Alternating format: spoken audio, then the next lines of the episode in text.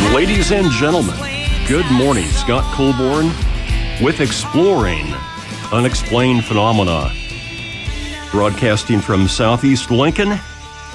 It's 37 degrees, a light mist is falling.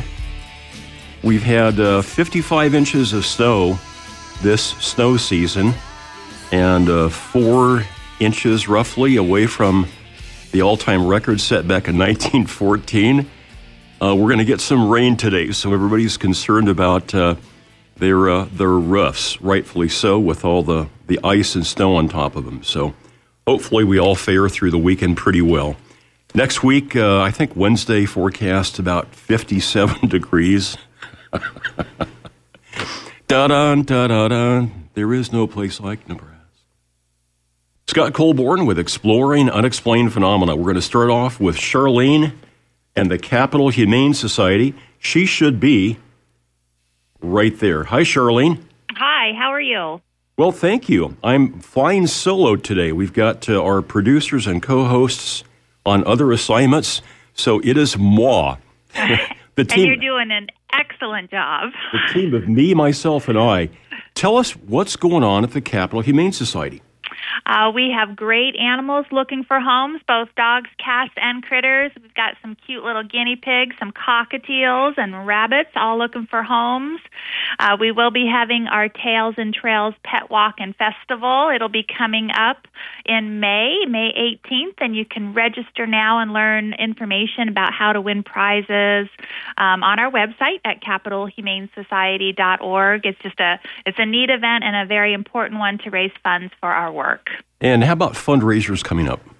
Uh, we do have other fundraisers coming up as well, and you can uh, visit our website to get some details about that. But uh, we do have the um, oh, just clicking here. I want to make sure I get the date right. Uh, the Dine In fundraiser, and that's March 13th, um, and that is going to be uh, coming up uh, at the Don and Millie's location, um, either one of those, and it's from 4 to 9. And you mentioned Capital Humane Society, and they'll donate 20% of your ticket. Mentioned Capital Humane Society, they threw a pie in your face. No. hey, um, have you noticed driving around Lincoln that we've got potholes? Yes, yes. I, I do try to avoid those. Do you know that there's some uh, fishing clubs in Lincoln that are petitioning the city of Lincoln to actually stock those potholes. and so you may see people with lawn chairs, you know, kind of on the curb there, like fishing and stuff. Yeah, I, I guess that's one way to deal with it. okay, uh, I've got cats for adoption pulled up here, and who do you want to start with? We are going to start with Honey Bee and she is a shy little gal. She looks, you can see in her her photo there, she's kind of tucked away. She looks framed, uh, the way the little hidey hole is framing her face. She's two years old, a spayed female, an orange tabby with white, um, just a bashful beauty, ready to find a quiet home with nice people who will adore her. Uh, Honeybee, of course, we're looking at her picture, so can you. It's capitalhumanesociety.org. And uh, what a great cat. Honeybee is joined by. Next up, we have a perfect pair, and that's Shiloh and Prince. And they are black and white domestic short hairs, a year old. They're neutered male, and they're brothers, and they're very bonded. You'll see them just headbutt. It's so precious. They're just super close, and we want them to stay together and find a great new home together. Shiloh and Prince, I spelled Shiloh wrong, but Shiloh and Prince perfect pair. We've got them there at Capital Humane Society. Good looking cats. And should we pick a, another entry here? Sure. Why don't you pick one? Okay, let me scroll up here. And let's pick Lennon. Lennon. He's got such a fancy little hairdo. so he has the lion cut. So he was a little bit matted, so we are gonna, giving him a fresh start. He's an orange tabby with long hair, although right now he does have that special uh, grooming, um, but it will grow back soft and uh, shiny. He's about a year old, uh, ready to make a family smile from ear to ear. So he is eager to meet you.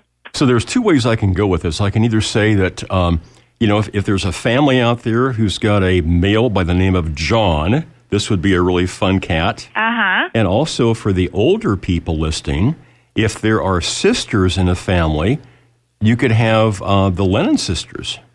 there you go. Such cute cats. Take a look, folks, at capitalhumanesociety.org. And uh, this is Charlene, and she's going to tell you about hours open today and tomorrow. Our Pieloch Pet Adoption Center is open on Saturday and Sunday from 11 to 5:30.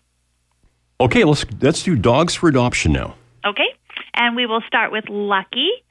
And Lucky is a good looking uh, Australian cattle dog mix, about nine years old, but doesn't act like that at all. He loves to play, plays tug of war, and just has a really young attitude.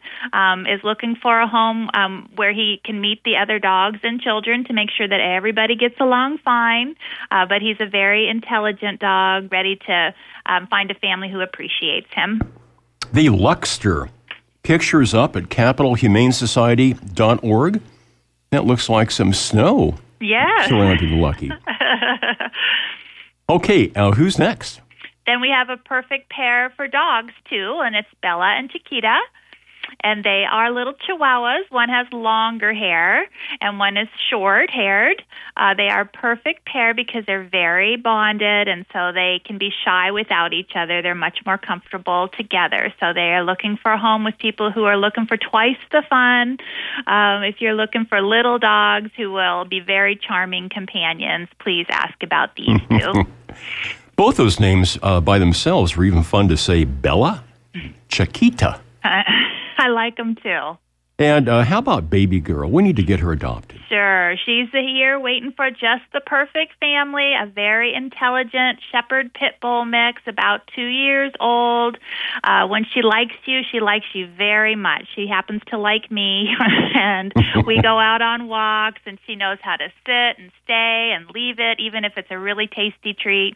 Uh, so she is looking for someone who's as smart as she is and has time to provide her with the training she needs. What are what are adoption fees for a great dog like Bella?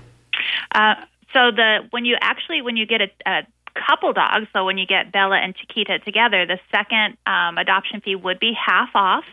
Um, but for dogs in that age range, it's $125.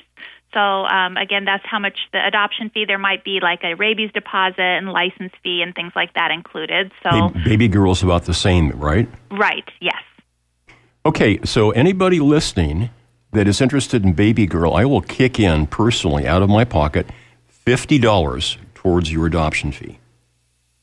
That is so generous. Okay, folks? Great dog. You heard it from here. Now, you can't get a, a whole bunch of dogs and suddenly name them Baby Girl. this is this is the one and only Baby Girl on the website. You can take a look at her picture. And uh, Charlene, if if you uh, are lucky enough to adopt her, you let me know. Uh, this weekend, I will make good on that. So, anybody That- interested in a cool dog, um, if I didn't have a dog, I would be adopting Baby Girl. Oh, yeah, you're very kind. And she does need to be seen by appointment. Um, so you would give us a call at our Pieloch Pet Adoption Center, and that number is listed on our website. And we would um, have you um, meet her with our um, operations director, and she'd tell you all about her.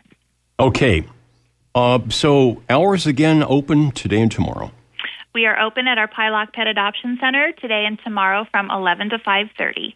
I got out yesterday and dug sort of channels in the snow from my downspouts, thinking if we had upwards of several inches of rain, that you know it's got to have some place to go. That's true. Um, but there's still you know ice and snow in the downspouts, and I can't I can't get that out. So we're going to hope that uh, that we have this nice warm up that gradually loosens that up, and and nature's going to take its course. So. I'm looking forward to spring like you. Yeah, and it's coming up. I, I- Yep. we are going to have a spring because it's listed in the calendar. exactly.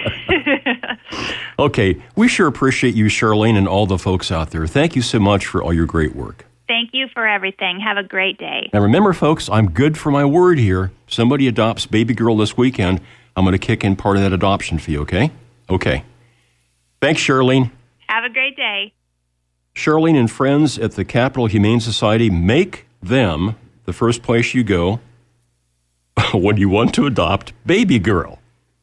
She's out there waiting for you right now. I'm Scott Colborn flying solo here, and uh, we're going to go to music and we'll call our friend Paula Harris someplace out that direction. We'll be back with Paula Harris. I'm Scott Colborn. Keep listening. Great program coming up.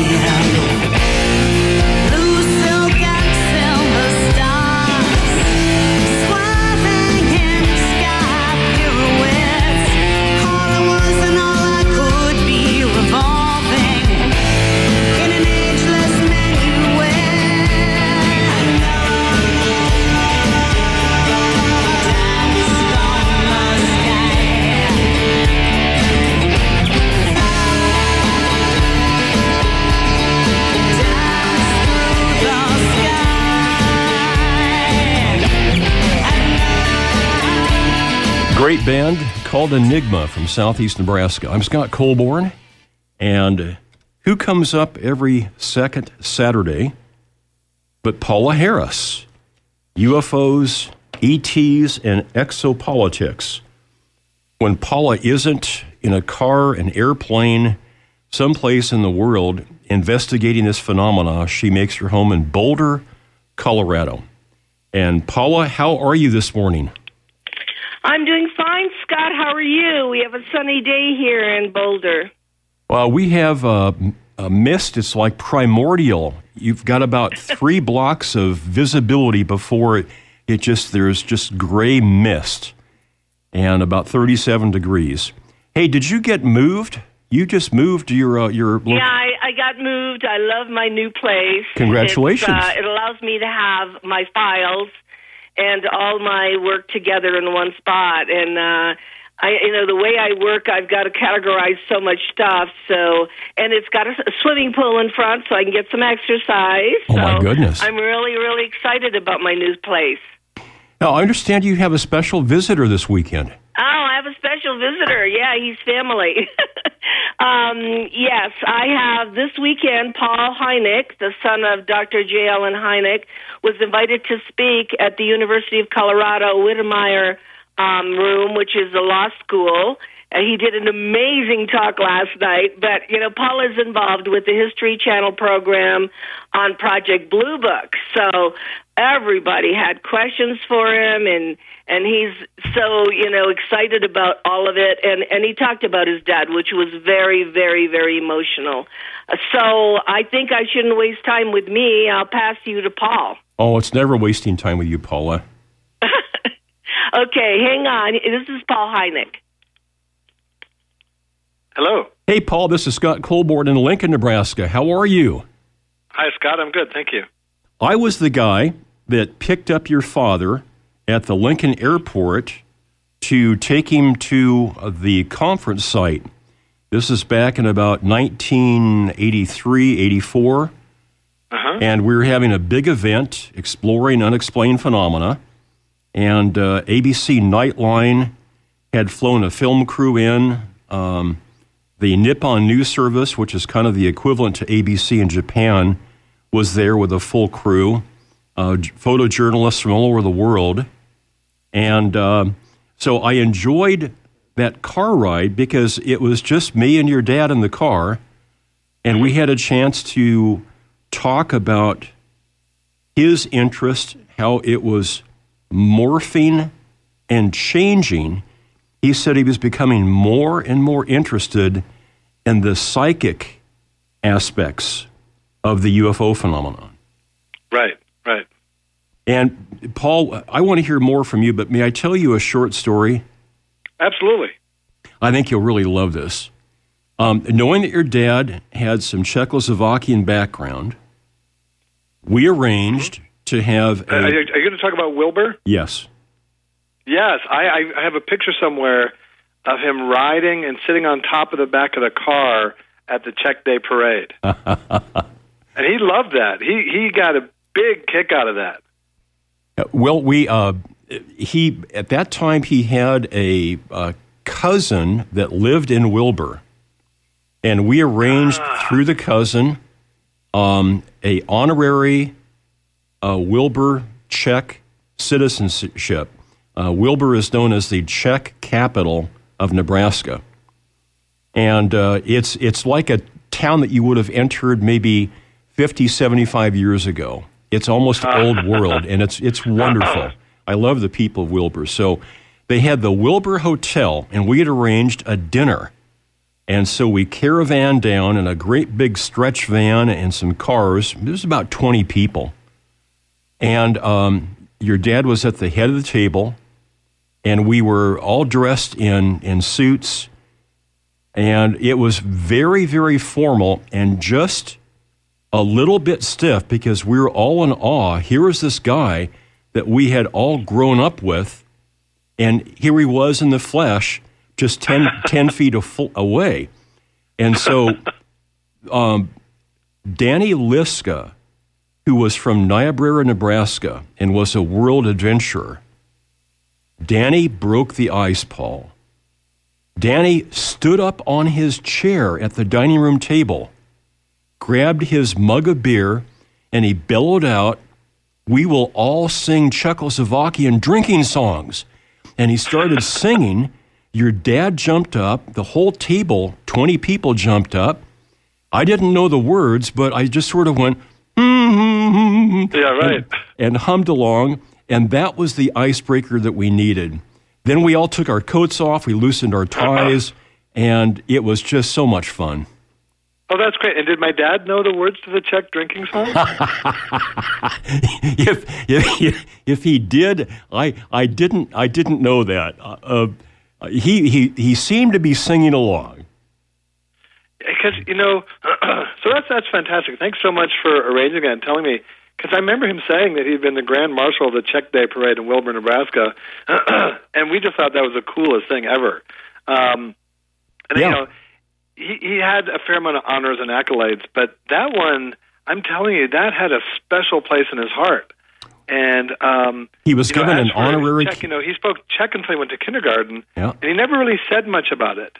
Um, but there were indications. I, saw, I came across a letter later that he had never really forgotten his Czech, but he would never, you know, from that generation, people just never really talked about themselves. Mm-hmm. You know, uh, they would, you know, he was an equestrian trick rider in college. Oh, he darn. And I found that out. I'm like, holy crap, Dad! How come you never talked about it? He's like, uh, you know, I, you know, they just never bring things up. I would, So I, I would never have associated if that with your father. Maybe it was rusty, and then maybe jumped in in the later, you know, refrains for the song.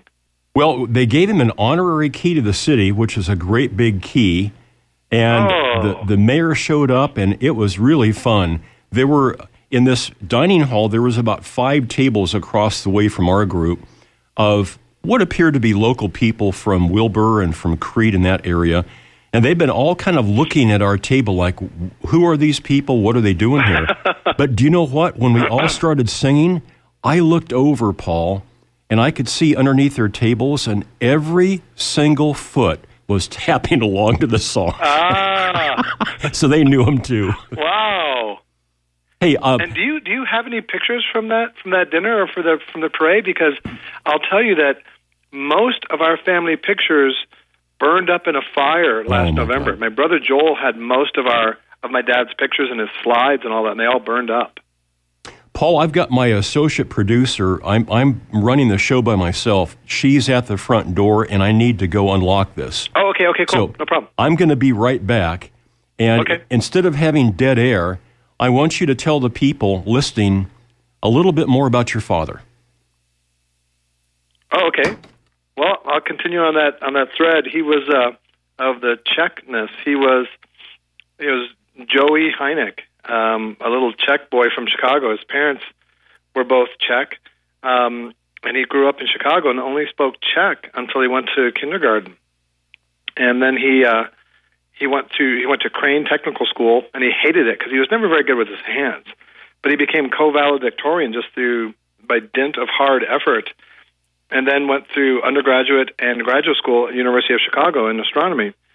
And he one time took a trip, maybe even like in a Model T when he was a kid, from Chicago all the way up to Evanston to see the observatory at Northwestern University. So for him later to become the chairman of, of the Department of Astronomy at Northwestern was a really resonant moment because of that trip he had taken as a kid. Full circle. And I didn't find that out for a long time.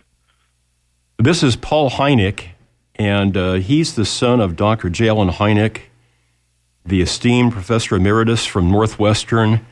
Uh, many consider to be the father of uh, ufology. Uh, your father um, had a very interesting career because initially he was employed by the Air Force to ostensibly find enough information to debunk these reports. But your father, being an honest guy of integrity, Paul, when he saw the amount of data and the continuation, the repetition, the thousands of reports, as a guy that was naturally curious, he had to say, something's going on here. This is not all hallucinations in the planet Venus. Yes.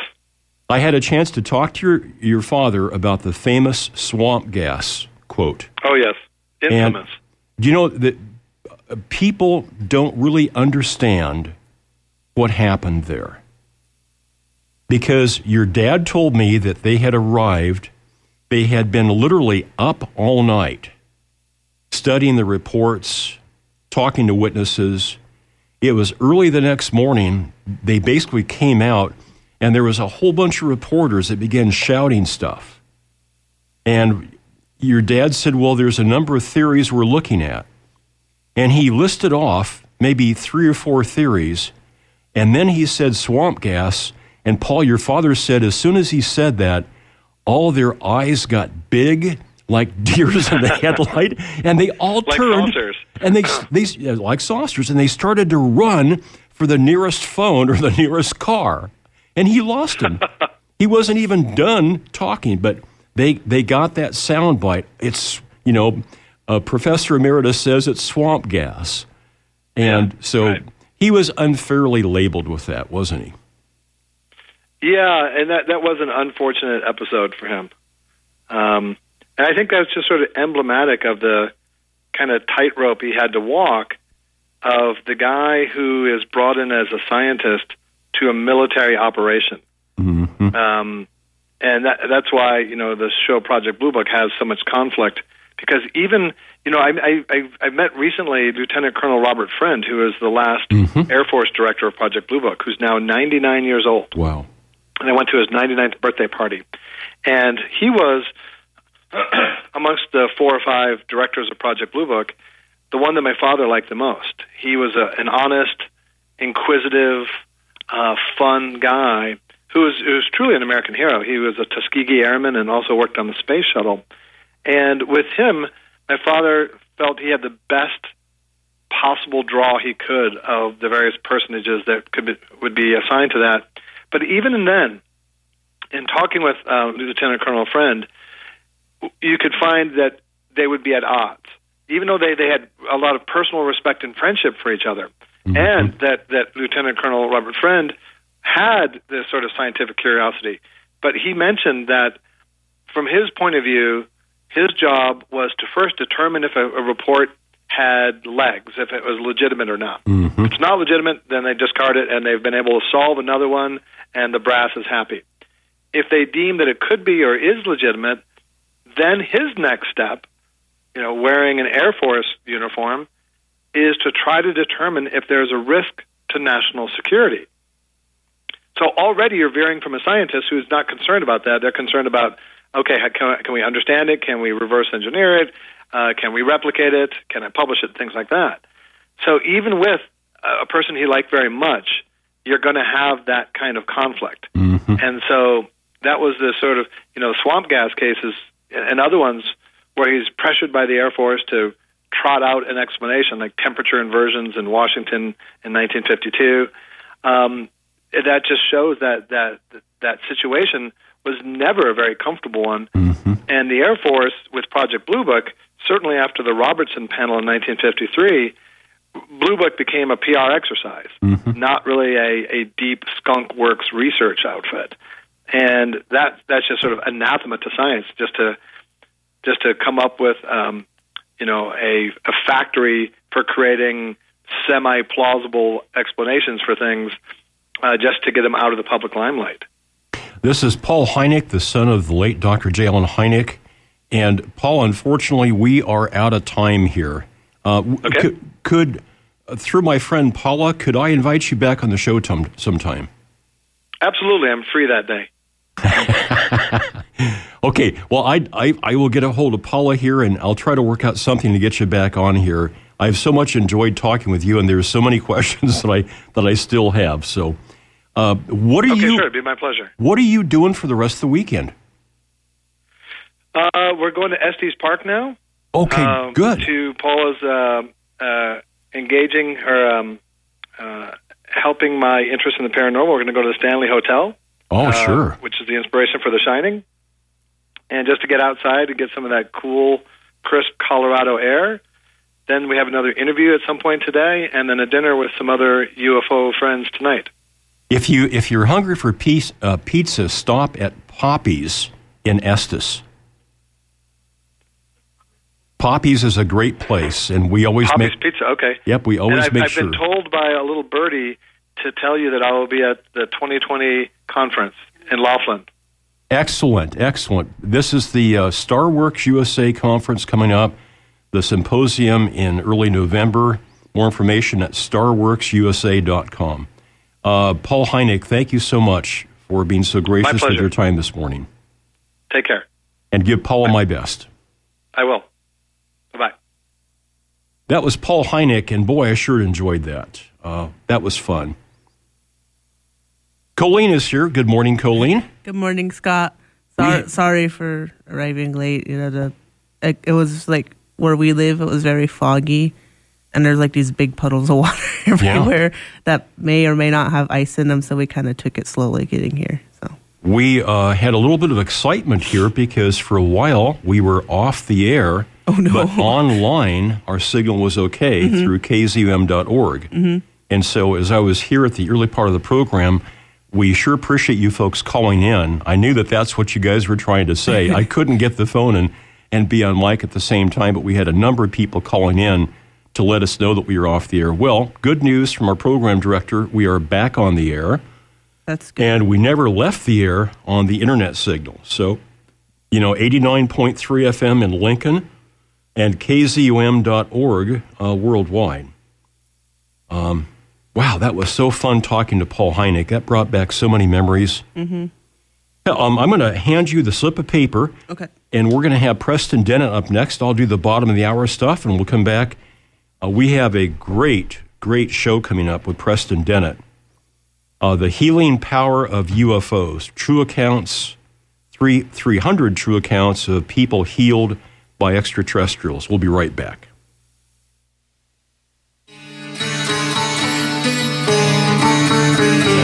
Well, to get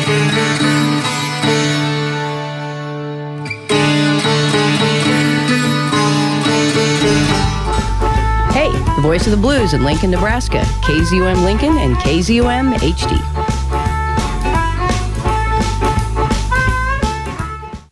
My name is Manny Morales. I'm 45 and I coach youth football. It's still hard to believe because the high school me was a work in progress. But Big Brothers Big Sisters give me a real role model. And the young me needed a role model bad. My big brother's name is Ray, and Ray is the reason that this seven year old grows up to be a role model himself. Whether you donate money or time, you're helping Big Brothers Big Sisters help a child. Start something today at bigbrothersbigsisters.org. Brought to you by Big Brothers Big Sisters and the Ad Council. This program is made possible in part by a grant from the Corporation for Public Broadcasting. The full moon lights the silver rails winding around dark mountains and over steep gorges of jagged rock and one freezing cold rushing black mountain river. I wish there was enough time to describe all of the funny twists and turns that led up to now, but there isn't enough time because there's a ticking clock and the two passengers we care most about don't know anything about it. To see what happens next, visit read.gov to read The Exquisite Corpse, a riveting adventure pieced together by Jon Scieszka, Shannon Hale, Daniel Handler, and other popular authors. Explore new worlds. Read. Brought to you by the Library of Congress and the Ad Council.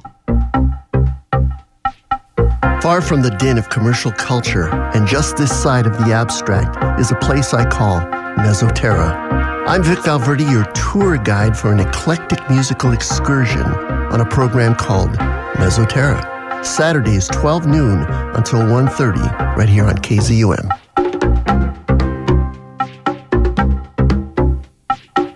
Except no substitute. Mesoterra with Vic comes up here at 12 noon.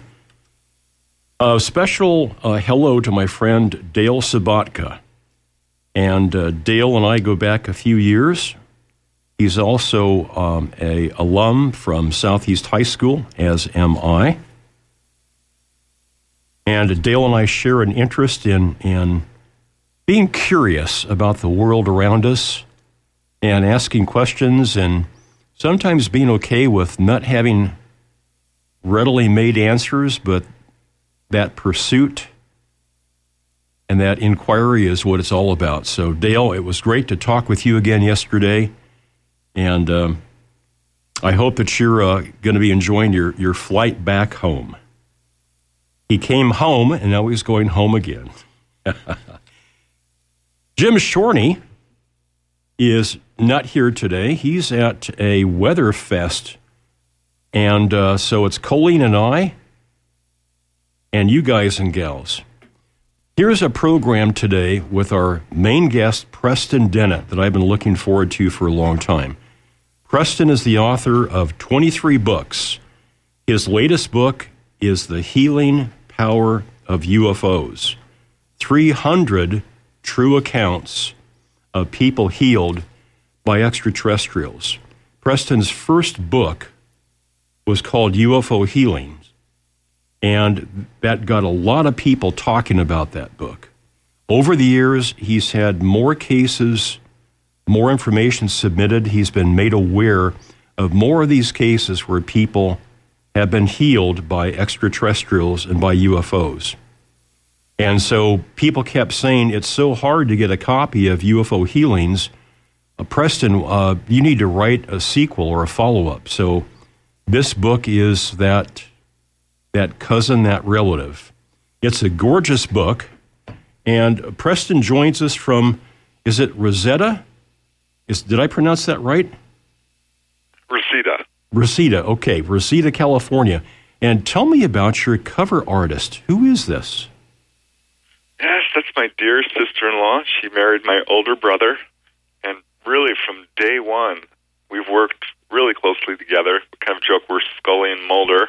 and uh, go out there doing first hand investigations. And she's already an accomplished artist um, when she started working with me. Uh, but yeah, she's done most of my book covers, illustrated many of my books, and works very closely with experiencers to sort of accurately portray what they've experienced. And uh, yeah, I'm blessed to have her working with me. Colleen is here in the studio, and I'm holding up the cover of the book. Look at that, Colleen. Isn't that just eye catching? Boy, I guarantee, I guarantee that if this is on a bookshelf someplace, people are going to walk over and want to pick it up. And you know what happens when they do? They pick this book up and they go, "Oh, this thing is heavy." This it, is it, it th- does look heavy even from here. It's This like is over could feel- 500 pages. You could feel the weight. Yeah. Like Have just you- by looking at it. Preston, have you weighed one of these? No, I haven't. I think it, I think you're probably easily at a, a pound, if not a little bit more. That's Yeah, it's definitely pretty sizable. Heavy in subject matter and heavy in size. Okay, so uh, I want you to expand upon this, but I want to go up on a little bit of a soapbox here because I think you and this book deserve it. Early on in the history of, of ufology, we had more benevolent reports than antagonistic um, bad reports of our interactions with extraterrestrials. In fact, there were the, the term that is now come to be a kind of a derisive term, space brothers, uh, was labeled some of these early uh, individuals. Many of them looked uh, entirely human, that interacted with people here on Earth. And this goes, you know, way, way back, uh, not just to the 1940s, but way, way back beyond that. And so we had this, this friendly exchange going on.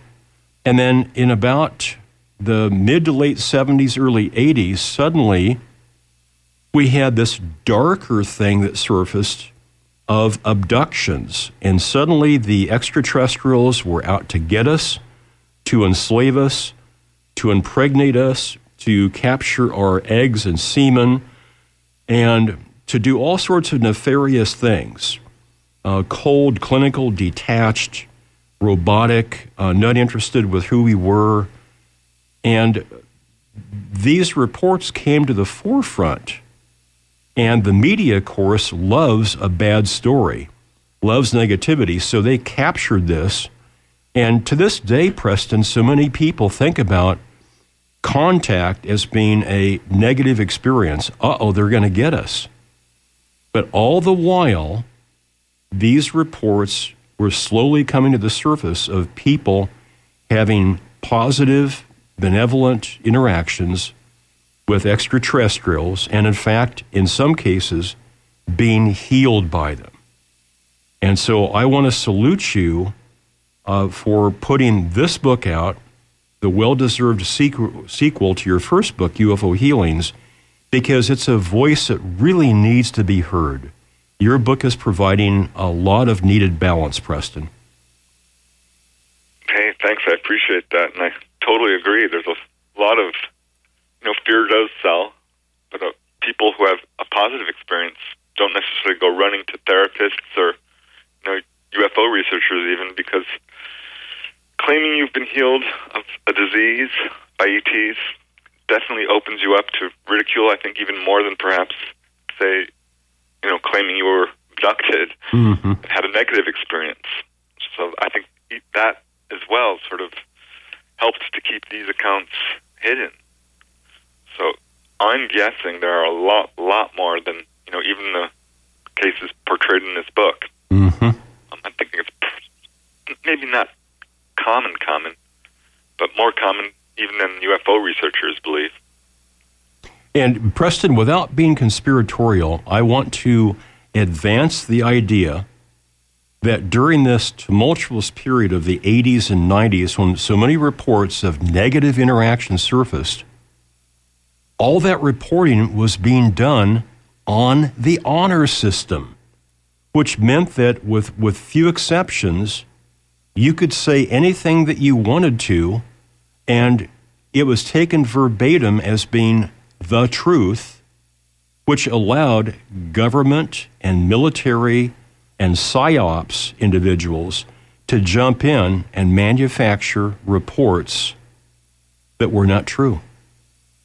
So Yeah. I grant Gosh, I had no idea. I grant Yeah, that getting involved.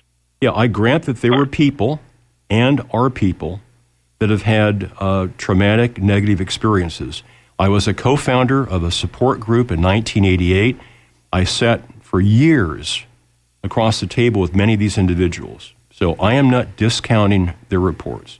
What I'm saying is that that whole database is most probably skewed because there are people vested in trying to keep this thing hushed up in a secret. And so if they manufacture reports of horrible things with ETs and UFOs, more and more people are going to want to stay away from that. I think it makes perfect sense. Yeah, I agree. It's unfortunately a field that has been saturated even with disinformation reports, which makes it very difficult to get to the truth. And uh, I had no idea, really, when I started investigating UFOs, that there was this cloak and dagger aspect to it.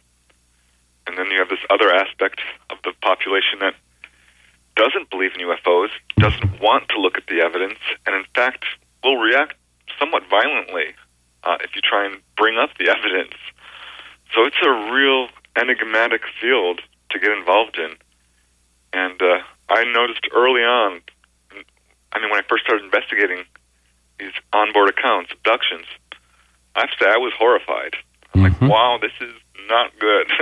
what is happening here?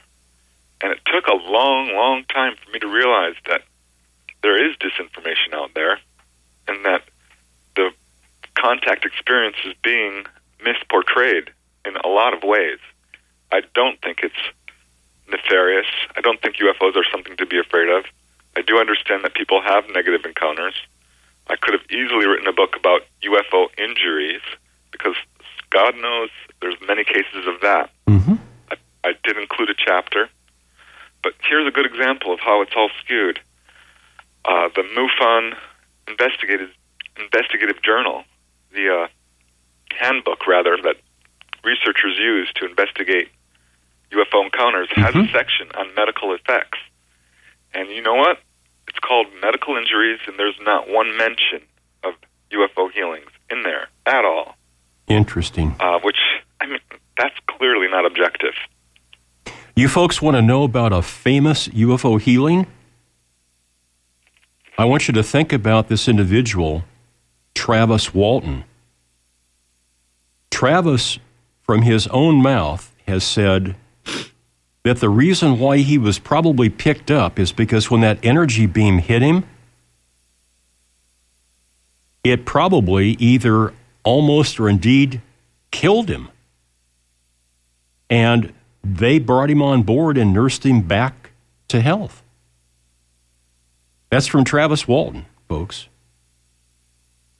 Yeah, he actually thought he was on board a UF or a hospital when he was taken on board. He wakes up, looks around, and goes, "Oh, must be in a hospital." Uh, which a number of people have said the same exact thing, which speaks again towards this medical theme that does run through these accounts. And uh, ETs, and many people describe the inside of a UFO as looking like you know a hospital. What does that mean? What does that say about them? Well, it shows that certainly they're doctors. Many people give them that exact label. And Travis is not the only person to say his life was saved or brought back to life, even. There's another lady I interviewed. She had a very severe car accident in Georgia. And uh, when paramedics came, the emergency personnel came, they found her outside of the car and uh, by the side of the road. They couldn't understand how she had gotten there. And furthermore, they could not understand why she was not dead because the car was so se- severely damaged. Uh, and she didn't have a scar, not a mark on her face. Uh, she did have several, you know, very severe injuries. She did have to be hospitalized and go through months of recovery. But some years later, you know, as she's realizing she's having contact, she went under regressive hypnosis and was taken back to the scene of that accident and saw that she was actually removed from the scene right after it happened by ETs, taken into a craft, and healed. And they actually showed her all this. And they said, You died in this accident, and you were not supposed to, and we're going to cure you. And they showed they showed her how they cured her brainstem, which had been like completely severed. Her, oh my God! Face was just destroyed. They healed that with just whoosh beams of light, basically, and told her that they couldn't heal everything for karmic reasons, but they healed what they could, and that she actually died in this accident. and They were saving her life, and they put her back at the scene of the accident. And mind you, the emergency personnel arrived within minutes. So whatever they did, they they somehow time traveled, is what she finally figured out. Mm-hmm. And this turns up rarely, but it does turn up. And that's what happened in her case. She's not the only one who's had a car accident and was told that they actually died in that car accident um, by the ETs. When when you decided to to do this book, was it because you kept opening the file cabinet and that file on the back had grown bigger and bigger and bigger, and you kept saying, I've got to do something with this information. You know, you put another report back there in that file and it's gotten bigger. I've got to do something with this information. And so it's it was probably a long time in coming. Oh, absolutely. I mean, I, I wrote the first um, UFO healings in 1996 and kind of thought, well, I'm done with this. You know, I don't think there's a whole lot of accounts out there, and I've got them all. Well, I couldn't have been more wrong uh, because immediately I started getting letters and emails. Eventually, email came along, and whenever I go on the radio or speak at a convention or a bookstore, someone would cautiously approach me after the uh, presentation and say, "You know, this happened to me." Mm-hmm. I'm like, "Wow, you know, give me your number. I'd love to hear more." And that was many years ago, and it was just this steady stream. When I first, you know, wrote about UFO healings, I thought, oh, there's probably 10, 20 cases. I found 40. So I buckled down and I found a 100 and put that book together. Well, it just hasn't stopped. And uh, we don't know how common UFO healings are. But I'm back then I thought it was rare. I've kind of reversed my opinion. I think it's a fairly consistent feature of UFO mm-hmm. encounters. I know uh, Thomas Bullard was really a pioneering researcher. He did a study of about 270 abduction cases early on and found, I think it was seven cases of healings. So not a whole lot. And like Bud Hopkins, I confronted him personally and said, Do you get healing cases? He says, Yes, but very, very rarely. And David Jacobs echoed that. Whereas John Mack said, No, you know, I think they're actually a little bit more common than that. Mm-hmm. Then along comes Edith Fiore, you know, the first PhD to write a book on abductions. And she says, no, I think they're very common. Fully half of the people I've worked with have had this experience. Yep. You know what Edith Fiore said too?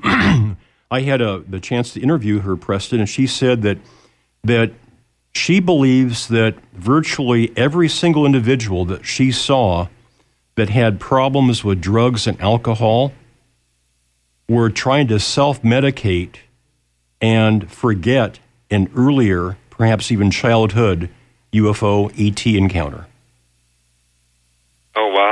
Yeah, ETs have actually worked with people on addiction as well. So, to, to end their addictions, I've got a number of cases like that, and suicidal depression and things like this. But I think the point is, this is not super rare. And I'm guessing that a lot of people have the experience and just don't realize it, don't talk about it. Mm-hmm. ETs aren't like, you know, look at us, we healed you. They're not looking for, you know, a paycheck. They're not looking to go on TV. They're actually the opposite. They want to do this in a very laissez-faire manner, um, covertly, as much as possible, because they don't seem to want to influence society and uh, our progress, and are letting us learn at our own level. We'll come back and Preston. We'll, we'll come back and talk more about this. I want to talk about how you laid the book out and some of these cases here. Um, it's so good to connect with you and I've been looking so forward to this conversation, Preston. Um, I've spent, I tell you what, some late nights this week trying to get this book read. Um, ladies and gentlemen, is it 307 or 309 cases in here? Um, I believe it's 309. And this runs over 500 pages. There is something going on, folks. If, if Preston only had one case of a healing associated or caused by the ETs, the extraterrestrials, okay. But this is 309. And I'm going to come back and talk about some reasons why we think that's entirely too low. Preston Dennett, com, or I don't know how he does this, but just type in Preston Dennett to your favorite search engine. It's gonna he's gonna pop right up. Preston Dennett, along with Colleen and Scott Colborn, and you guys and gals, we are exploring unexplained phenomena. Stay tuned.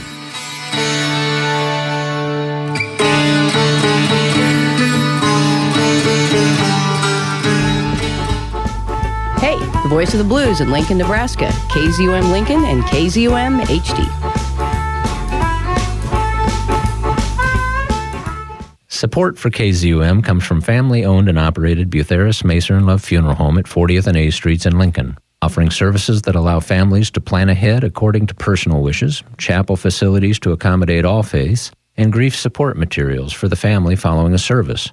More information is available at 402 488 0934 and online at bmlfh.com.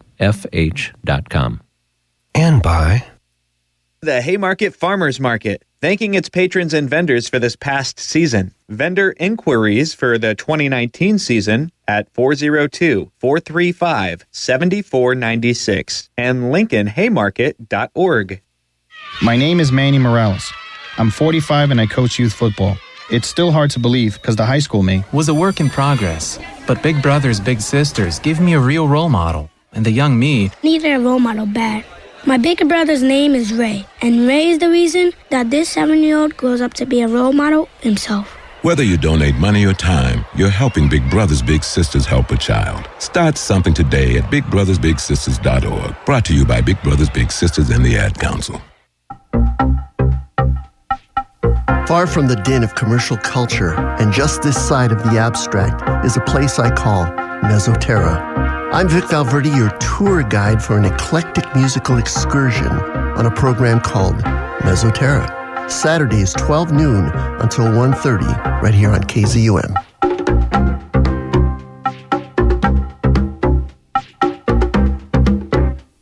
Scott Colborn with Colleen and our special guest, Preston Dennett. This gorgeous book is called The Healing Power of UFOs 300 True Accounts of People Healed by Extraterrestrials. And I congratulate Preston again in the writing of this. So I want you folks out there to imagine that you've had a UFO experience and maybe even a healing. Who are you going to talk to? You've already kind of tested the water with maybe a family member, and you've had maybe a raised eyebrow, and maybe even a gentle but firm warning to maybe not talk about this to anybody else because of the fear of the ridicule. You may have a job or position that you don't want to imperil by acknowledging this publicly. So you you have that to kind of work through, okay? You also have in many cases and Preston, I want you to chime in here. There's almost a an energy in the experience that I have called the prohibition against knowing and talking about it. And that could be something that is either psychologically a byproduct of this interaction in a very different, strange environment, kind of one of our own defense mechanisms, or it could be something that may be a post hypnotic command that you're not supposed to think about this, you're not supposed to remember it, you're not supposed to talk about it. certainly don't bring it up. So there is this prohibition against knowing. You have this enculturation in our society of people that are made to look like drunks and crackpots and perverts and weirdos if you talk about this experience. So it can be very difficult, can it, Preston, to try to get these reports, this information? Oh, yeah. There's a lot of stress on people who have a UFO experience, positive or negative, um, coming from all different directions from the media, from government, from society, from people at work, from family members. Often, when I speak to someone who's had really extensive encounters, they guiltily admit that they didn't even share it with their spouse mm-hmm. or you know their best friend. Or so there's absolutely a ridicule factor, um, which you can't blame the witness for because there's an active cover up on this subject. Mm-hmm. There really is a lot of money being thrown towards this subject to make it look ridiculous. Thankfully, it's failed largely, uh, and now it's much better, certainly, than it was 20, 30 years ago. They don't bring on debunkers, generally speaking, anymore. And uh, the subject is getting much more fairly treated. Uh, so I think it, the time is perfect to, to sort of step back and start to objectively look at the evidence here uh, of what's going on. And absolutely, people, there is a dampening factor coming from the ETs themselves. Uh, the whole missing time phenomena really isn't just with onboard encounters. This happens with sightings as well. Mm-hmm. People can see a UFO, have this amazing encounter, and suddenly forget it completely. So, and that I do think is from the ETs, generally to sort of lessen the trauma that people might experience if they were to just start running around like a chicken with their head cut off, talking about what just happened to them. So it's a very strange subject to, to have to experience, uh, not, you know, much less investigate. So, Preston, so, you lay this book out uh, in a really interesting way. You've got part one, healings of injuries, part two, healings of minor illnesses and ailments, part three, healings of serious illnesses and diseases. Part four, beyond UFO healings. And why do aliens make good doctors? Yeah, I, I wanted to break this all down um, and sort of lead people because this is a hard subject to approach. And with 300 accounts, mean, gosh, how am I going to organize this? And we've got some 80 accounts of just injuries alone. And uh, don't think people realize that uh, ETs are absolutely perfectly suited to heal people.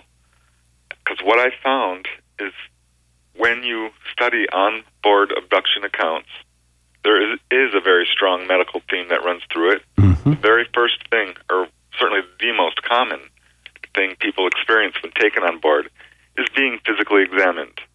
Uh, they're laid out on a table. They often describe it as looking like a doctor's room, a dentist's room. Uh, they describe these instruments with medical ter- terminology. They often describe the ETs themselves as doctors. Um, and you know, skin samples are taken, hair hair cuttings, um, nail clippings, blood samples. This whole thing, it's very, very much like your normal doctor's visit. And as you study these accounts, it becomes very apparent that they are doctors and are very interested in the human body and uh, are studying it intensely. In fact, it's not at all uncommon when someone's taken on board, they're laid out on a table, and this device is placed over them that is sort of a, a small device with screens on it, and they look at it, and it portrays that their the inside of their body in full living color. They can see all their organs, their heart beating, the veins flowing with blood, and not only just the organ system, but sometimes energy systems, um, things that we don't have instruments to portray. Mm-hmm. Uh, but they do. So they clearly know, an amazing amount about our body, which is evidenced by the fact that they are healing what we would term chronic or terminal conditions, all kinds of diseases. There's a list of about 50 or 100 conditions that we know they've healed, or you know that are documented at least, and many of them are chronic. I mean, like tuberculosis and diabetes and stage four cancer. There's 40 cases of people who have been healed of cancer. So these guys absolutely show all the markers of being incredible doctors. In in the book, there is a story about a, um, a Native American tribe, and we find out from reading the account that they have in their uh, mythology, their lore, a relationship with these ETs and a nearby mountain. That when right. members of their tribe were sick or injured, they would take them up the mountain and perhaps leave them overnight and come back and, and to find them healed and made new again.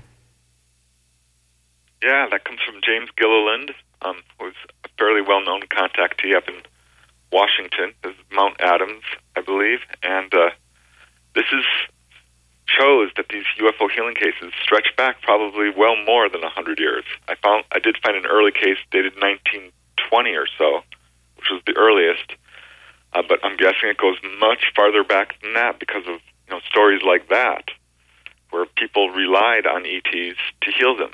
And we've got other accounts like that that are current. Actually, there's one in Peru, I believe it is, where a gentleman was visiting all these indigenous peoples uh, who are pretty much off the grid, so to speak, and came upon a village where there was a child who had been very badly injured due to a fall, and looked like he was you know, on his way out, uh, not going to survive, and he offered to take this child to the closest hospital, which is you know 50, 100 miles away. Mm-hmm.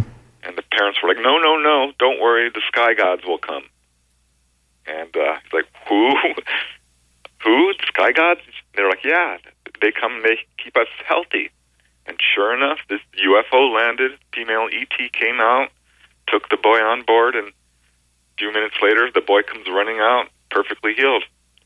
Uh, this started a whole contactee experience for this guy, who ended up writing a book, an entire book about what he experienced. Mm-hmm. But it all began, you know, coming upon this village and seeing this injured boy. So this is again another indication that ETs are healing people not only across the world, but sort of on a covert basis, and uh, are are protectors in many ways not you know nefarious, evil, hostile aliens, but rather friendly social workers and doctors and teachers. Preston, this is uh, Colleen, my co-host and producer, and uh, Colleen, I shared with you off air that story that mm-hmm. we just talked about about the tribe and the, the mountain and healings. And mm-hmm. what can you add to that from your your knowledge base? Well, to reintroduce myself, um, I'm Colleen New Holy. I'm a member of the Pine Ridge uh, Oglala Sioux Tribe Reservation up in Pine Ridge, South Dakota.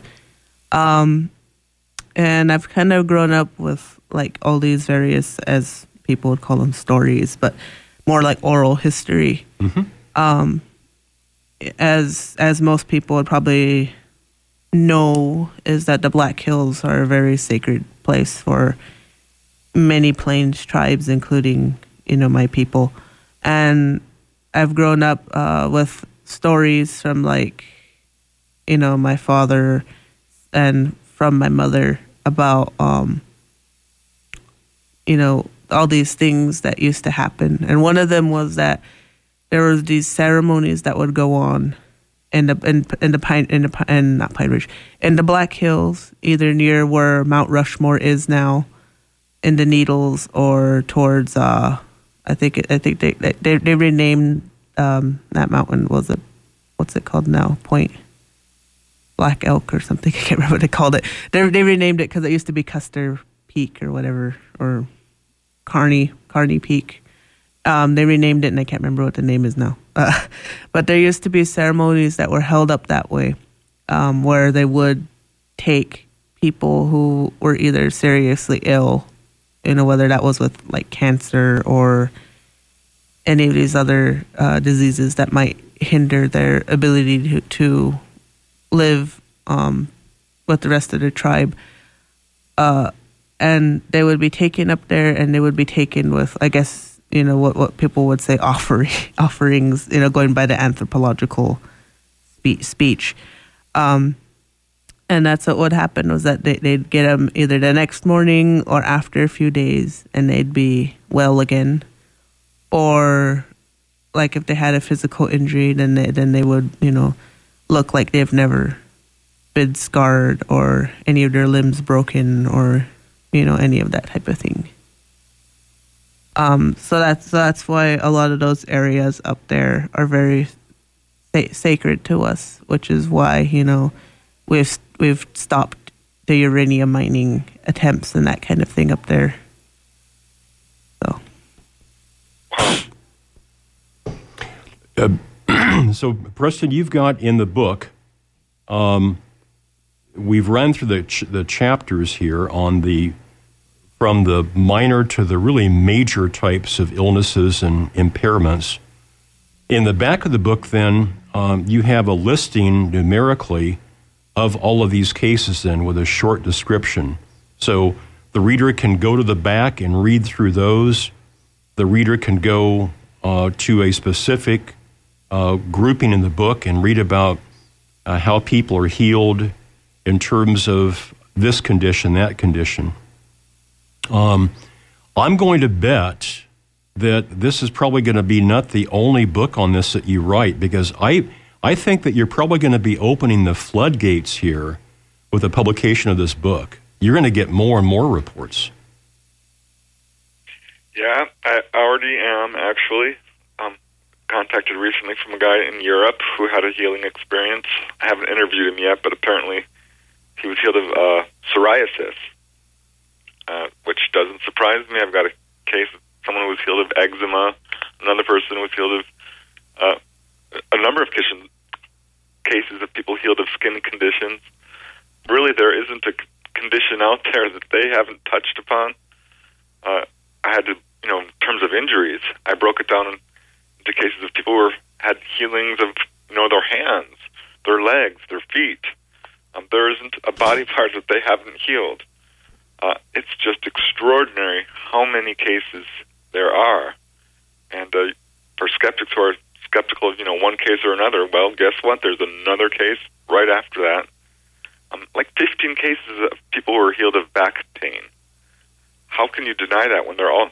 Some of these people are describing the exact same medical instrument, this sort of cylindrical object with a sphere on the end of it, which is placed against the back. Pulses of energy are go through them, and lo and behold, their back is healed. Yeah, let's let's that's that's a good good entry point here for a deeper discussion. Let's talk about um, some of the equipment or technology, the the bedside manner, if you will. Um, uh, let's talk about that. I'm also sh- surprised that sometimes when people have this onboard experience, they're told the, one of the reasons is because you have this health problem or disease. And the person says, No, I don't. And they say, Yeah, you do. And they show them. So it's like almost right. a, a first, first signal, an early warning. And then you start thinking the ETs, how did they know about this? Before the person actually knew about it. But tell yeah, us, tell, like tell us about um, the tools of the trade, if you will, um, uh, and let's just talk about the back. What what happens?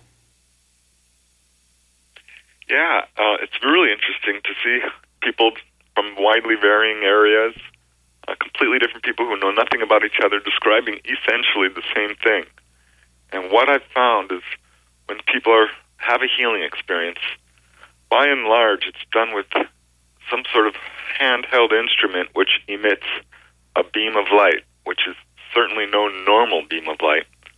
Uh, when it comes to UFOs and light beams, well, their technology with the electromagnetic spectrum is just mind boggling because these beams of light they yeah they can paralyze a person. Yeah, they can turn objects transparent and pull someone through a solid object. They can levitate people, but they can also heal uh, a cut or injury just with this beam of light. And it, it's a very strange beam of light. It's often described as opaque. Uh, it doesn't have the sort of inverse square law where it spreads out in the sort of geometric progression.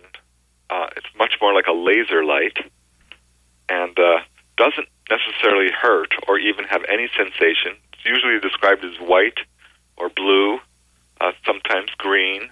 Don't get a lot of reports of uh, red or orange for whatever reason, or but yellow. You know, various colors do turn up, purple, and uh, by and large, it's yeah these very small handheld instruments which people have a lot of trouble describing, often described as like a wand-like instrument, perhaps. And uh, the healings themselves, I mean, like the cancer cases, are very consistent. Almost all of the cancer cases are described cancer healing cases are described in the same manner. A person, in most cases, is taken on board a craft. A lot of these healings are just, you know, in a person's home, perhaps, or while they're driving along and a beam of light is sent down, or maybe a UFO just flies by. But when a person has, you know, advanced cancer, they're taken on board, they're laid out, and they undergo a long operation which involves surgery, very much like ours. And generally speaking, people says, "Oh yeah, it was a painful operation," and involving the use of multiple instruments. Uh, it's very interesting because about 10, 15 percent of the cases of healings don't involve any instruments at all, and instead ETs use what we would term uh, psychic healing, I guess, or mind power. And this is very effective in some cases. One gentleman I interviewed, Michael Carter, suffered from a blood clot in his leg. Great guy. I'm sure you've talked to him. Uh, he's a social worker. Has received awards for it. Was commended by President Clinton for his amazing work to uh, erase racism. He has this terrible blood clot in his leg. His doctor is horrified. He's you know going on blood thinning drugs. His leg is swollen to twice its size, and it's going to take several months for this to be you know put back to normal when he has this experience. He wakes up and there's this human looking ET. Uh, you know, we use the term Nordic. I don't really like that term because I don't think it's accurate. Many of these human looking ETs aren't Nordic in the sense of, you know, blonde hair and blue eyes and so on. Mm-hmm. In his case, they were. Uh, he, he saw this very beautiful man with long hair wearing a robe. And uh, he says he was a very muscular person, had a you know great body, very tall, very strong. Held, holds up, and he's standing at the foot of his bed. holds up his hand, and out comes this beam of light, which strikes his uh, chest, his face, his entire front of his body, dazzles him to the point where he falls back asleep. And he wakes up in the morning. He's very eager to tell his family what happened last night, and stands up and looks down at his leg and his leg is perfectly healthy. And not only that, it's really interesting because as he's examining his leg, he realizes that his veins look like they've been rerouted, you know, changed to some extent. His arteries are not quite the same as they were. So I don't know how this was affected just through mind power alone, but it was. He, of course, went straight to the doctor and said, Look, look at my leg. doctor's like, "Oh my God, what happened?"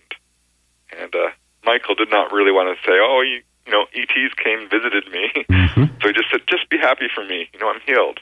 And the doctor was pretty upset, which they usually are. And uh, yeah, mind power is definitely a factor here, which speaks to the fact that many of the people who come away from this experience themselves feel that they have gained the ability to heal through the same method mind power or hands on healing or Reiki, some aspect of that. This is Preston Dennett. We're talking about his brand new book that runs in excess of 500 pages The Healing Power of UFOs 300 true accounts of people healed by extraterrestrials. There are a number of reports in your book that talk about people scheduled for corrective, life saving surgery. And they have a UFO onboard experience. They're healed. And prior to surgery, the doctors do the initial CAT scan, MRI testing, and they find out that the condition is no longer there. So Right. th- their only fallback is that there has been a somehow a misdiagnosis. Yeah, I mean, some some pe- people do tell their doctors full on. Jim, Jim Schaefer, um, he was suffering from cancer of his neck, was fully upfront with his doctors and says, "Listen, ETs came and d- do this to me because he's had to go to the doctor before with mysterious medical injuries that he's you know wakes up with. He woke up once with a broken foot, has no idea how it happened, had cuts on his body, puncture wounds, and goes to the doctor and says, "Listen, you know, I think I'm having ET experiences. Please examine me." And uh, his doctor's like, "Wow, oh my God, yeah, it looks. I can't explain this." And so he did tell the doctors when he got healed, and their only choice was to believe in it, believe him. Uh, one case involving a lady who had a cyst in her uh, fallopian tubes. She it was MRI'd, it was X-rayed, it was causing her all kinds of pain and problems. Uh, was going to have it removed, and shortly before the surgery, had an experience. Went to the, go have surgery, and the doctors were com- really upset because they couldn't find the cyst anymore. And not only that, it, uh, there was fluid in her fallopian tube that's only present after having surgery. So they kind of accused her of having surgery. She denied it. And they said, Well, we know you did because here is a laser scar right here on your abdomen. We know you had surgery. And she just kind of shrugged her shoulders and refused to talk about it. Mm-hmm. So some doctors are very upset about it, for sure. And what I find very interesting in some of these cases is this sort of, I call it the this last minute uh, phenomena, where they ETs will wait till the surgery is just about to go forth, and then they'll heal a person, um, but not until then. So I don't know why they wait to the last minute, but case after case after case, the person is literally on their way to the hospital, or even in the hospital in a few scattered cases, just about to undergo surgery when the ETs show up and cure them. So ah, it's astonishing how quickly and easily they can heal some of these people. And even within the hospital itself, about 10% of the cases take place in hospitals. Preston, when we come back from the bottom of the hour break, let's talk about um, our late common friend, um, uh, Hunter Gray, uh, formerly known as John Salter, and uh, his, his experiences.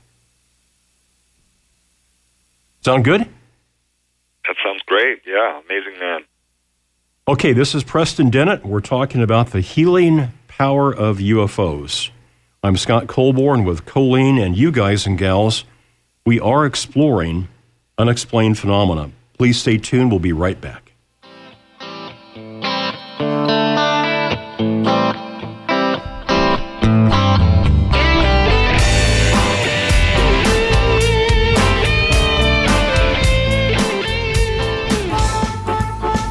Hey, the voice of the blues in Lincoln, Nebraska. KZUM Lincoln and KZUM HD. Support for This Week in Lincoln comes from the Bourbon Theater, Duffy's Tavern, Crescent Moon Coffee, Meadowlark Coffee, and the Zoo Bar. This is live music happening this week in Lincoln. On Saturday, March 9th, the Taylor Scott Band plays Bodega's Alley at 9. The Zoo Bar hosts a 9 o'clock show with Could Be Cursed, Dignity, and The Dancing Dead. The Midnight Wanderers begin at 8 p.m. at Crescent Moon Coffee, and Alive or Just Breathing starts at 8:30 at the Bourbon Theater. That's live music happening this week in Lincoln. Full moon lights the silver rails winding around dark mountains and over steep gorges of jagged rock and one freezing cold rushing black mountain river. I wish there was enough time to describe all of the funny twists and turns that led up to now, but there isn't enough time because there's a ticking clock and the two passengers we care most about don't know anything about it. To see what happens next, visit read.gov to read The Exquisite Corpse, a riveting adventure pieced together by Jon Scieszka, Shannon Hale, Daniel Handler, and other popular authors. Explore new worlds. Read. Brought to you by the Library of Congress and the Ad Council. Far from the din of commercial culture, and just this side of the abstract, is a place I call Mesoterra. I'm Vic Valverde, your tour guide for an eclectic musical excursion on a program called Mesoterra. Saturdays 12 noon until 1.30 right here on KZUM.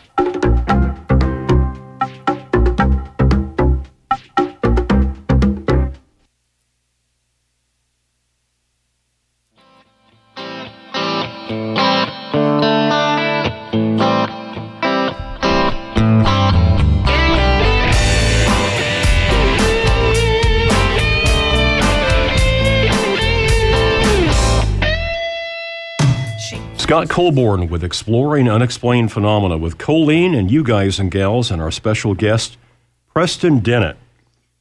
Next week's guest is Dan Baldwin, the co author with Dwight and Rhonda Hull of the new book, Conversations with Spirits of the Southwest More Adventures into the Paranormal. I know uh, one of my Facebook friends had said this week on one of our threads that she had just purchased and was reading your book. So uh, you've got a, a, number of people that are getting excited about this book.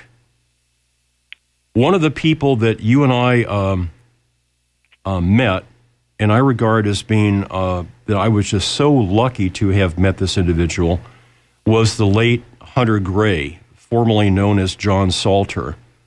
This is a gentleman that was active in the 1960s and labor and civil rights work. Uh, he has worked his entire adult life to try to erase boundaries for uh, social justice, equality, fairness, and uh, just a brilliant guy. And I think it was 1998. He had uh, a conscious experience with uh, his son. And he had, I think, almost 20 items medically that he cataloged that um, his health was augmented and or improved with this interaction with the ETs. Can you comment further there, uh, Preston? Yeah, this is an unusual case, which I would probably more term as a health upgrade because at the time of his, his experience, he wasn't necessarily suffering from any particular health condition. He was fine. And he and his son are driving through Richland Center, Wisconsin, come upon a UFO and experience missing time. Over the next few weeks, he naturally recalled what happened. They were taken on board. They saw gray type ETs. Uh, they were each given several injections. It was a fairly benign experience. Um, they weren't like terrified or anything. Uh, wasn't a whole lot of communication going on, and uh, they were let go. Uh, it was immediately afterwards things started to happen. One of the first things was he no longer had any desire to smoke tobacco. He was a heavy smoker at the time, and that just faded away very quickly.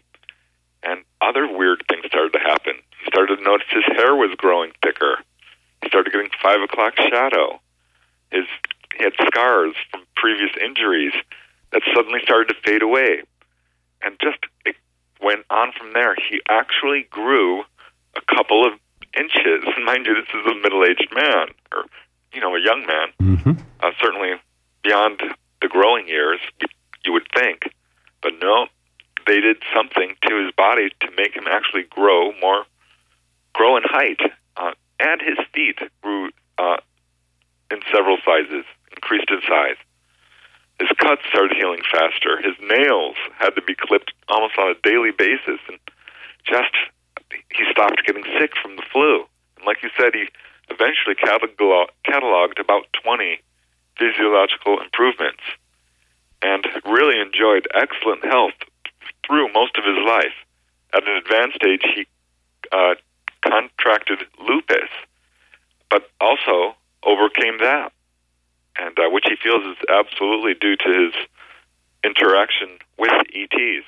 Mm-hmm. Uh, and I think it's very interesting that you know his social work may have been a factor in all this because that's a pattern I see with other people who are being healed. They're often social workers. That comes up a lot, or teachers, uh, writers, uh, entertainers, inventors, doctors, people who are doing good work for humanity in some capacity. And that was certainly true for him. He was very prominent in the social working field. And I'm wondering if that's why he was healed. Uh, I think that's definitely a factor there. And his is one of many cases of people who have what I would call a health upgrade. I can't tell you how many people I've talked to, you know, who've had this onboard experience tell me that they go to the doctor and the doctors are just astonished. They're like, "Well, you're 70 years old, but you have the heart of a 15 year old," or they just enjoy this excellent health.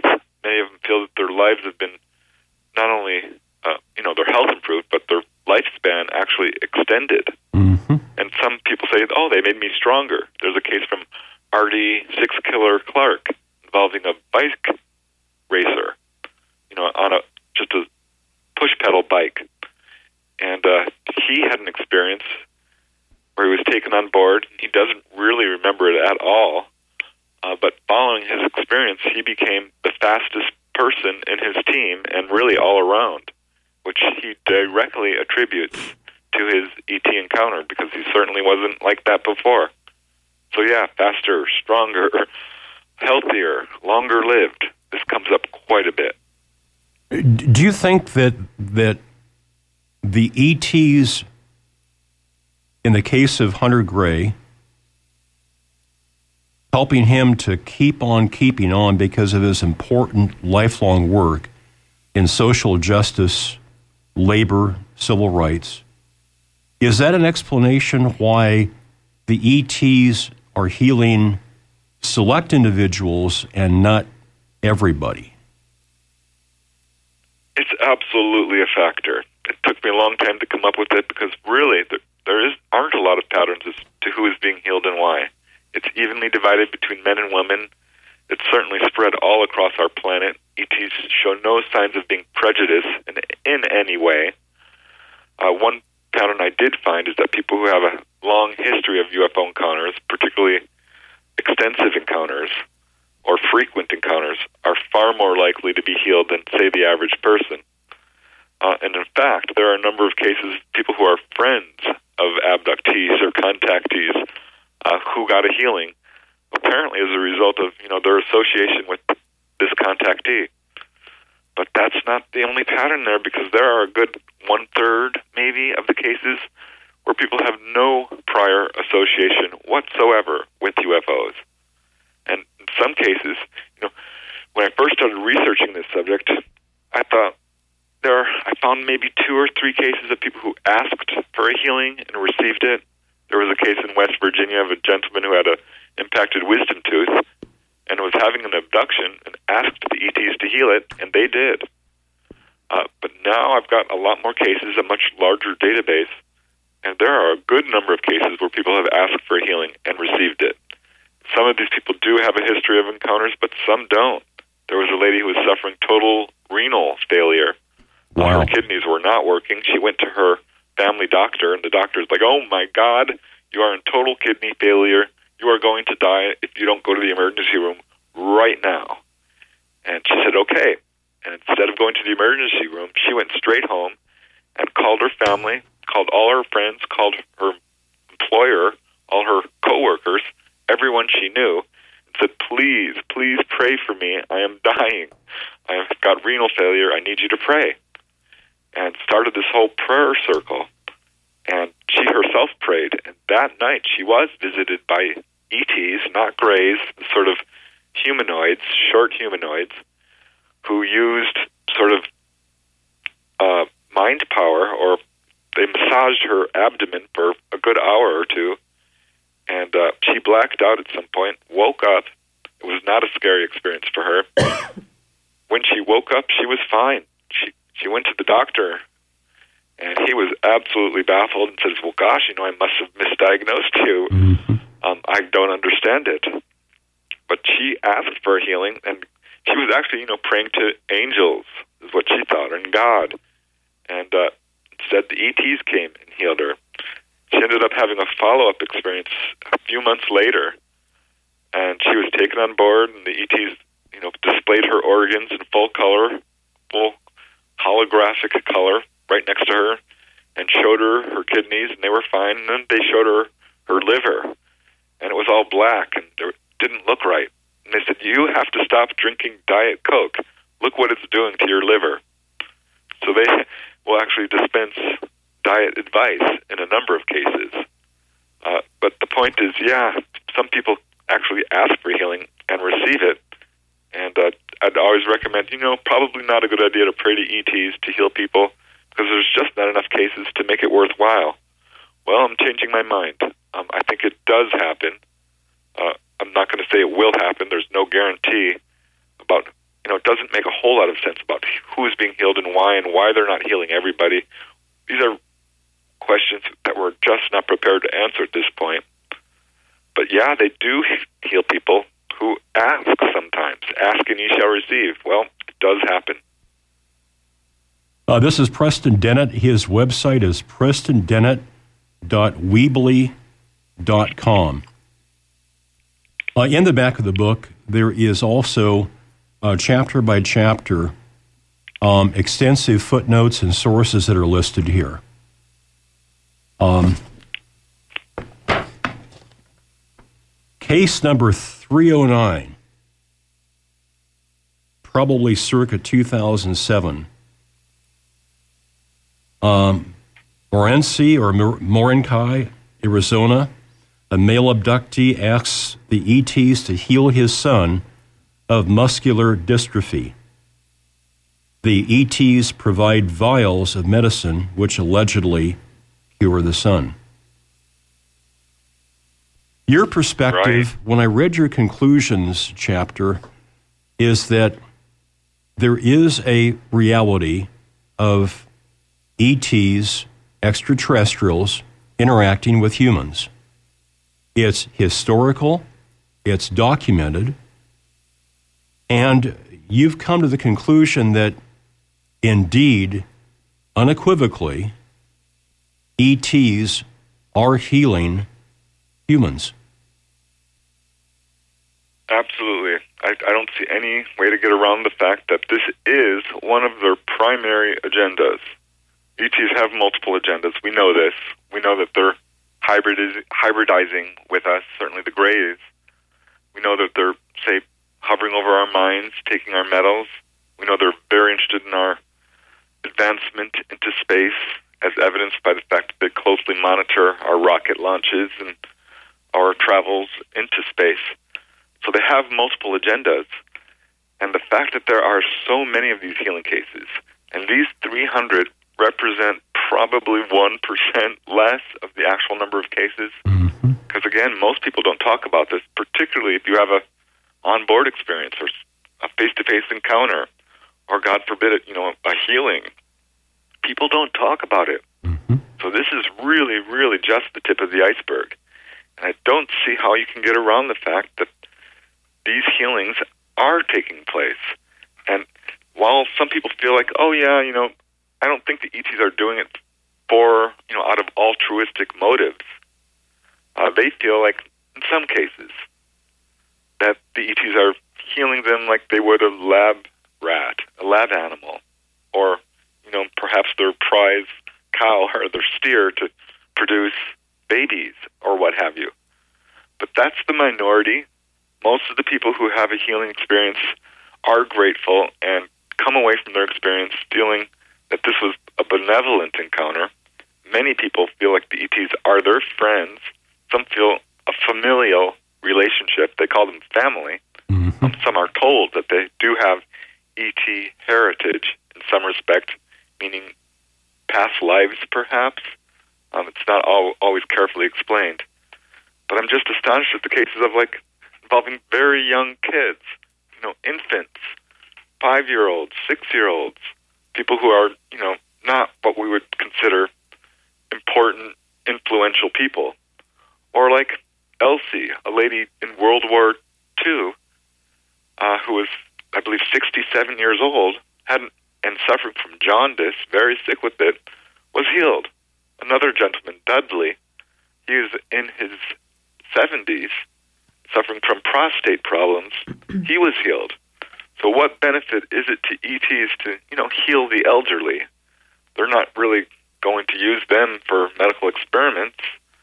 Uh, I think it some of these cases you can't get around that this is done through altruistic motives. Mm-hmm. And certainly this is what the experiencers believe, and they're the ones who had this experience. So if we're going to look for answers to who the ETs are and what their agenda is, the only place we really have to look is to the people who are having these experiences, and this is what they're telling us. Not all of them are super duper, you know, friendly. There's a bell curve that we would see just like with humans, but it's skewed skewed way towards the positive. I could easily prove ETs are more benevolent than I could with humanity, for sure. That's well, well, well, well said. Uh, Preston, we've got just a couple minutes left here, so I'm going to literally turn the microphone over to you so you can speak about anything that you wish. If there's a point you want to bring up that we haven't fully covered, please please do so. Yeah, what I, one thing I would like to mention is as I'm going through all these healing accounts, and uh, here, well, let me just briefly mention some of these conditions that are being healed, so people can get an idea of how widespread this is. Um, there are two cases of people healed of AIDS, uh, appendicitis, arterial sclerosis, 20 some cases of arthritis healings, asthma, blood clots, burns, cancer, uh, Crohn's disease, several places, cases of colds and flus, diabetes, diphtheria, epilepsy. I mean, it just goes on and on. Leprosy, even leukemia, kidney stones, uh, multiple sclerosis, muscular dystrophy, pneumonia, polio, rheumatism. And what I found is I'm like going over this list. I'm like, this is astonishing. What is going on here? I looked up the 10 top causes of death in the United States and the world. Uh, the lists are very similar. And what I found is that ETs have actually cured every single one, people of every single one of the top 10 causes of death. In the United States, suicide is the 10th leading cause of death. It's tragic. It's a huge problem.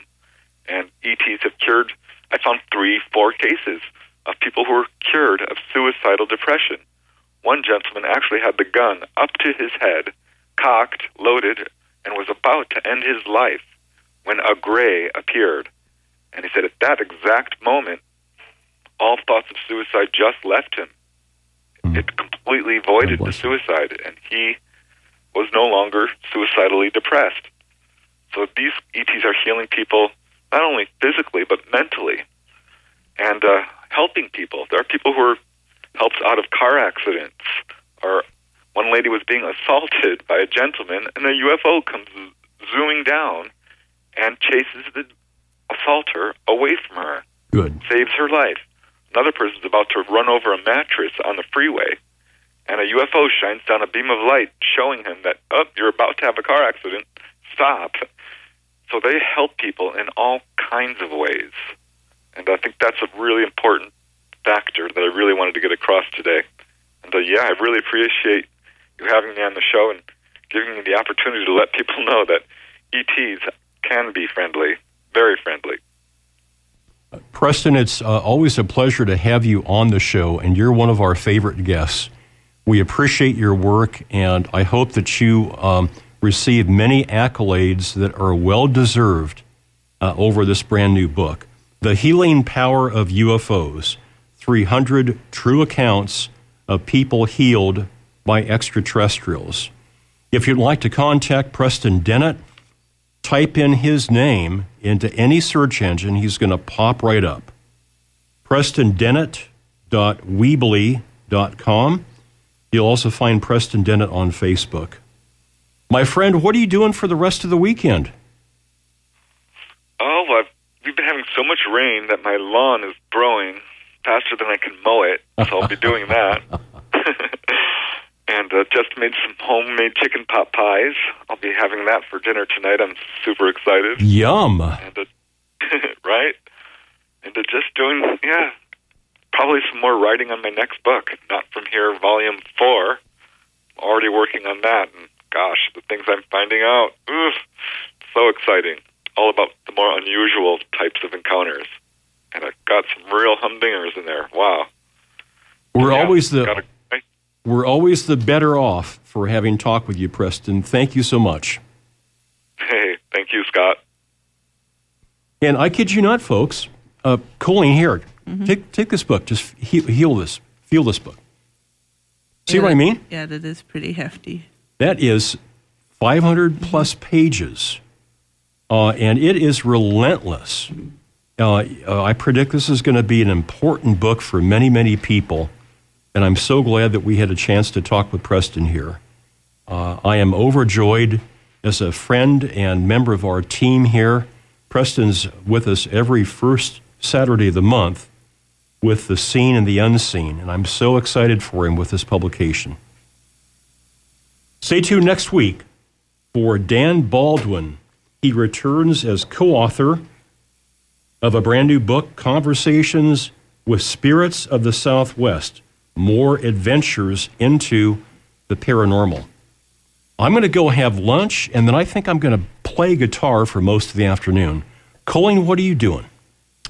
Um, I'll probably get home, probably make lunch, probably play some video games. Mm-hmm. And uh, like like today today for me it's kind of like a relaxing kind of weekend. At least for me.